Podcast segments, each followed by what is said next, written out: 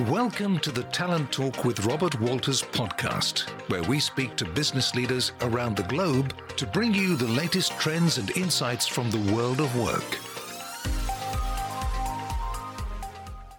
Bonjour et bienvenue dans ce podcast Women Leadership. Je suis Karina Septi, Managing Director de l'activité Management de Transition au sein du cabinet Robert Walters, et j'ai le grand plaisir de recevoir Myriam Louzado de Souza, directrice financière IMIA de chez Eaton.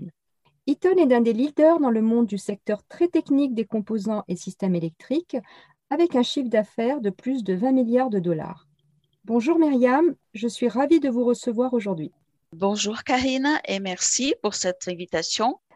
Dans un premier temps, nous allons revenir sur votre parcours professionnel en échangeant sur les principaux challenges et succès que vous avez rencontrés. Puis, dans un deuxième temps, comment vous avez évolué à des postes de direction?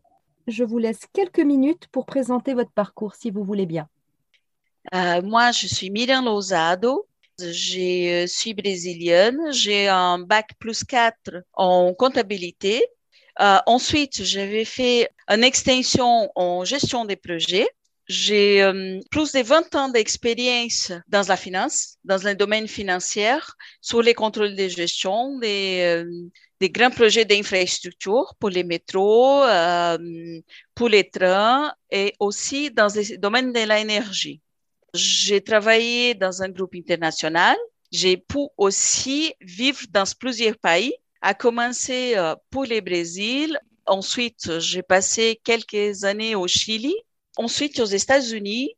Et ça fait euh, dix ans que je suis euh, en France.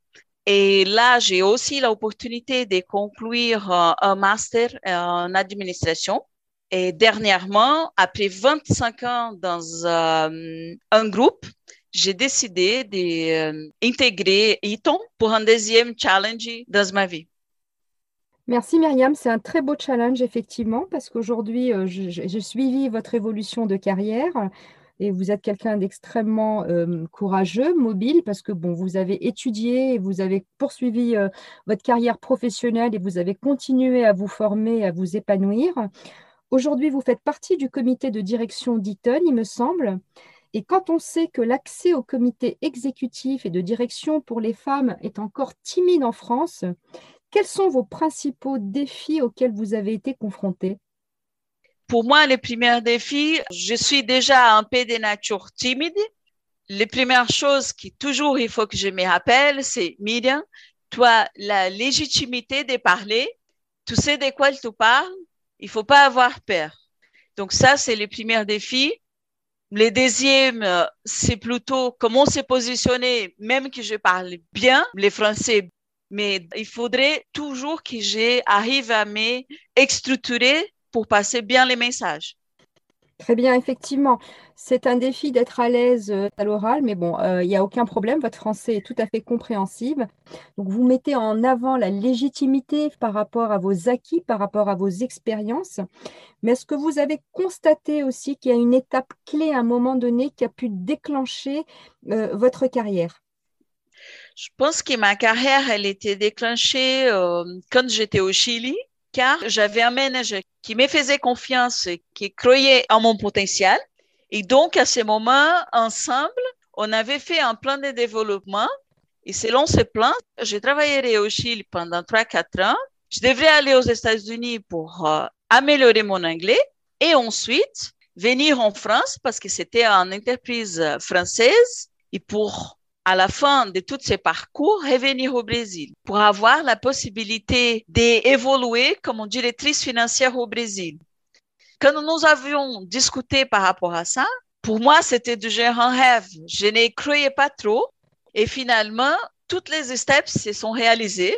Là, c'était vraiment pour moi les moments où je me suis réalisée dans le sens, oui, je peux, c'est pas facile, mais il n'y a pas d'impossible dès que tu as envie de faire une chose.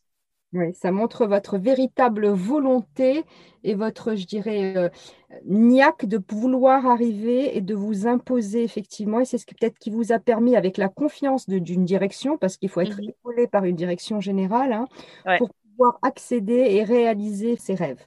Deuxième question, vous êtes aujourd'hui en charge d'une zone importante du groupe.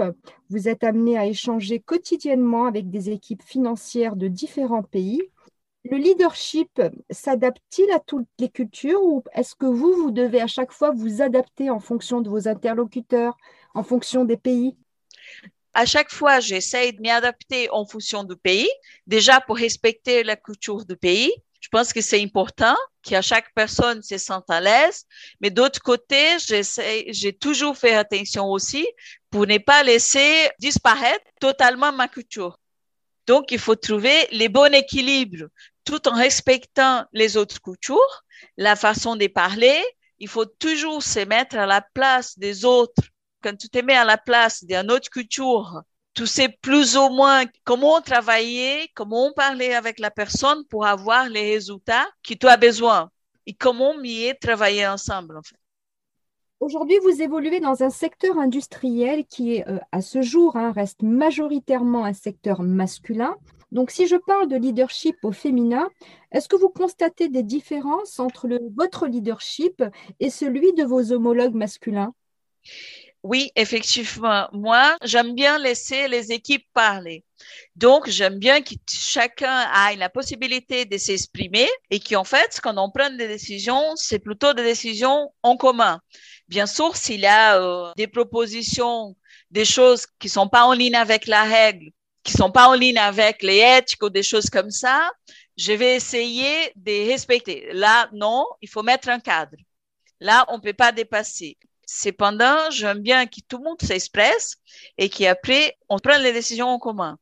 Normalement, en façon générale, les hommes, ils sont plus compétitifs, ils invitent plus de, de s'imposer.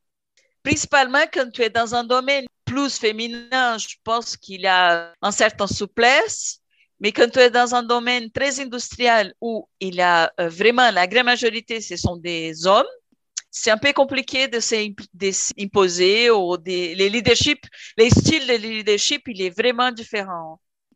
Oui, ça c'est votre grande capacité de vous adapter et votre capacité aussi d'écoute pour pouvoir effectivement travailler ensemble. Il faut savoir écouter et d'avoir un management assez collégial, si je résume un peu ce que vous dites. Exactement. Donc finalement, quels conseils vous pourriez donner à des femmes ambitieuses qui souhaitent atteindre des postes de direction hormis le fait de bien s'investir, de travailler énormément et d'avoir une capacité d'adaptation, vous avez parlé aussi d'y croire, hein. vous avez parlé d'un rêve hein, quand vous avez voulu venir euh, du Brésil et venir en Europe, euh, mais ce rêve, vous avez mis les moyens pour atteindre vos ambitions et qu'est-ce que vous pouvez donc nous conseiller? Moi, je conseillerais à la base de toujours mettre les moyens de votre côté.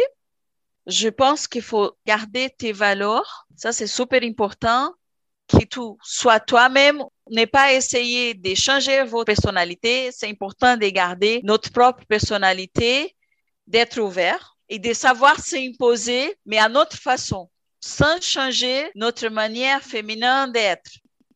Donc, si je résume un petit peu ce témoignage, une très forte volonté de votre part, euh, de capacité de travail, capacité d'adaptation, d'être à l'écoute, ouverte à différentes cultures, ce qui fait aujourd'hui votre succès et votre positionnement sur ce poste assez large hein, qui touche plusieurs pays, plusieurs cultures. Je pense que Eaton est un modèle quand même d'avoir euh, déjà une, une, femme au niveau du COMEX. Je pense peut-être qu'il y en a d'autres, mais j'ai cru comprendre aussi qu'il y avait des postes très opérationnels au niveau des sites industriels où il y a une population féminine aussi qui est euh, positionnée. Oui, exactement. Aujourd'hui, dans la usine, nous avons majoritairement euh, des femmes. À la base, c'est un métier euh, très minutieux, très détaillé. Et donc, du coup, euh, aujourd'hui, nous avons exactement 80% des personnes qui travaillent à l'usine sont des femmes. Mais aussi, nous avons aujourd'hui une démarche d'avoir de plus en plus de femmes dans des postes comme des ingénieurs. Donc, côté ITON, il a déjà aussi cette démarche-là d'avoir sur des métiers où là avant, on avait euh, une population majoritairement euh, masculin. Aujourd'hui, il a des initiatives pour avoir plus de femmes dans, dans les métiers. Bah, bravo effectivement à ce groupe industriel de, miser, je dirais, sur les compétences féminines et de mettre en avant les compétences humaines, le savoir-être, le savoir-faire. Un grand merci à vous Myriam pour ce témoignage riche et sincère qui inspirera, j'en suis sûre, de nombreuses femmes et jeunes à croire en leurs rêves et à se dépasser pour les atteindre. En tout cas, je vous souhaite une très bonne continuation dans le cadre de ce parcours euh, professionnel et à très bientôt. Merci. À bientôt. Au revoir.